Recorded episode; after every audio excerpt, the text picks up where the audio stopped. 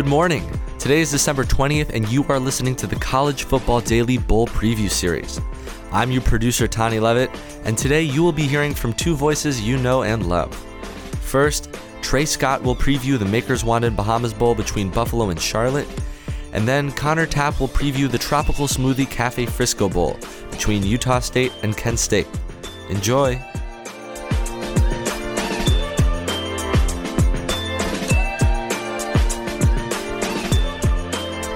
The Buffalo Bulls, the Charlotte 49ers. Get excited. It is the Makers Wanted Bahamas Bowl.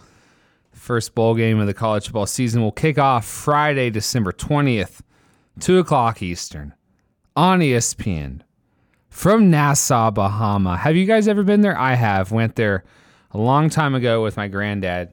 Hung out at the Atlantis. Look, before we get into the Makers Wanted Bahamas Bowl, which I'm excited about, I have to admit, I cannot figure out why it's called the Makers Wanted Bahamas Bowl. I looked into it. It's apparently a slogan for Elk Grove Village, which I Googled, and Google tells me it's a village located in northeastern Illinois. So I don't know why that village would be sponsoring the Bahamas Bowl. So if you guys have any answers as to what is really going on here, please hit me up in my Twitter DMs at Trey Scott 24 7. Anyways, this is an intriguing coaching clash. On one sideline is Buffalo's Lance Leipold, who ESPN ranked this month as the number 78 coach in college football history. You're probably saying, what? But Leipold won six Division three national titles at Wisconsin Whitewater back in the day, losing just three six games from 2007 to 2014. He's been Buffalo's coach since 2015. The last two years have been his best 10 and 4 in 2018, 7 and 5 so far this year. Yes, two straight bowl games for the Buffalo Bulls. Leipold's 55.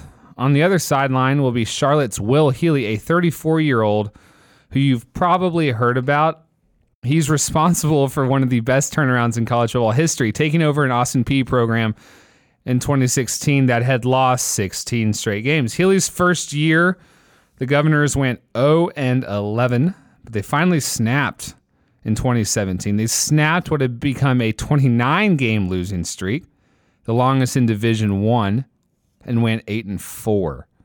So this is Healy's first year as Charlotte's coach. They are already doing Will Healy things riding a five game win streak to notch a 7 5 record, which is the best in program history, and clinch a bowl berth, which is the first in program history. To answer your question, the 49ers have been playing football for seven years now. So, how are things going to play out outside the coaching matchup? Uh, Buffalo is an early five point favorite. I ha- cannot tell you that I've watched these teams much, if at all, this season, but Per my notes, here's what I am able to tell you about the on field matchup. Offensively, Buffalo's number 91 in yards per play, which isn't good. Charlotte's number 67 defensively in that category. When Buffalo has the ball, watch their running backs. Good duo here. Jaret Patterson and Kevin Marks combined this season for 2,600 yards rushing and 25 touchdowns. Can Charlotte defensive end Alex Highsmith stop those guys? Maybe. He'll probably at least get after the quarterback. He had 15 sacks, 21 and a half tackles for loss this season. Really good player. If you flip the field, Buffalo is very stingy on defense. Number seven nationally in yards per play.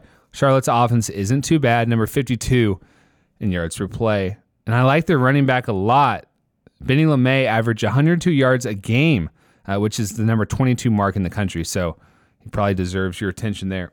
And defensively for Buffalo, Keep an eye on Taylor Riggins. He's first on the team in sacks with eight and a half, first in quarterback hurries with six, first in fumble recoveries with three, and his 44 tackles are good for fourth. So, look, it, it's not this. It's not Clemson versus Ohio State, but it's Buffalo. It's for Charlotte. A Makers Wanted Bahamas Bowl. See you there. You don't have to squint too hard to find a reason to be interested in the Tropical Smoothie Cafe Frisco Bowl. And no, it's not because the bowl title sounds like a random low carb diet name generator. It's because of Utah State quarterback Jordan Love. Love is a junior who might have been among the hottest grad transfer Love is a junior who might have been among the hottest grad transfer commodities in the portal this offseason, but instead he's decided to forego his final season of eligibility altogether and enter the NFL draft. CBS Sports recently projected Love as the 14th overall pick in the 2020 NFL draft, so you might think it would be a nailed on certainty that Love would sit out the lowly tropical smoothie Cafe Frisco Bowl. But you'd be wrong. Love is playing, as are the rest of his Utah State teammates who just wrapped up a 7 and 5 regular season in Gary Anderson's first year back in Logan. That's Logan, the town in Utah that's so far north into northern Utah that it's just a 20 minute drive up Highway 91 to the Idaho border.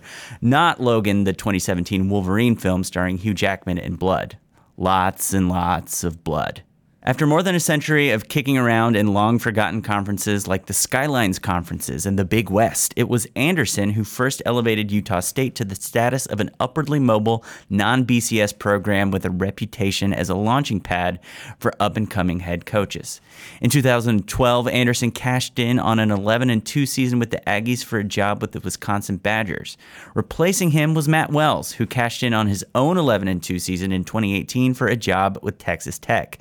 But instead of betting on a young up and comer to replace Wells, Utah State went with the known commodity in Anderson. And while Utah State's seven wins is four less than the 11 wins the Aggies posted in their final year under Wells, it's one within SP Plus's preseason prediction for Utah State, so about in line with expectations. But Utah State fans will nevertheless be bitterly disappointed with an offense that dropped from 22nd to 82nd in SP Plus in their final year with Love under center. And much of that drop off is down to a decline in the performance from Love himself. His touchdown to interception ratio went from 32 to 6 a year ago to 17 to 16 in 2019, and his yards per attempt are down by more than a yard and a half as well. On the other side is Kent State coached by 33-year-old Dino Babers protege Sean Lewis. Kent State went 2 and 10 in Lewis's first season and seemed like they were headed for a similarly grim campaign in 2019 before winning 3 one-score games in a row to eke out a 6 and 6 record and bowl eligibility. The main thing Kent State has going for it is a passing attack that rates as slightly above average for a MAC team. The main thing working against the Golden Flashes is a defense that is completely anemic against threats from the air and ground alike. The line on this game is seven points in favor of Utah State, and taking the Aggies is probably the smart money. But there's something in my gut telling me to look out for a hungry young staff at Kent State that might just have a little bit more motivation here than a Utah State team that had higher aspirations for itself coming into the season. A quick word on the origins of the Frisco Bowl, which is now sponsored by something called Tropical Smoothie Cafe.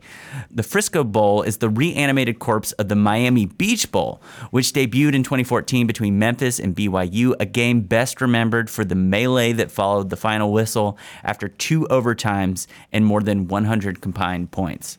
In 2017, the American Athletic Conference sold the bowl to ESPN Events, the ESPN subsidiary that now operates and televises 16 different bowl The original title sponsor of the bowl was DXL, which is apparently a big and tall men's clothing company, which eventually gave way to the Tropical Smoothie Cafe. So, if any of this has piqued your interest, be sure to tune into the Tropical Smoothie Cafe Frisco Bowl on Friday, December 20th at 6:30 p.m. Central on ESPN2. That's going to do it for today's College Football Daily Bowl previews. We will be previewing every single bowl and bringing you regular episodes of the College Football Daily too. So if you like what you hear, please head over to Apple Podcasts and give a five star rating and review.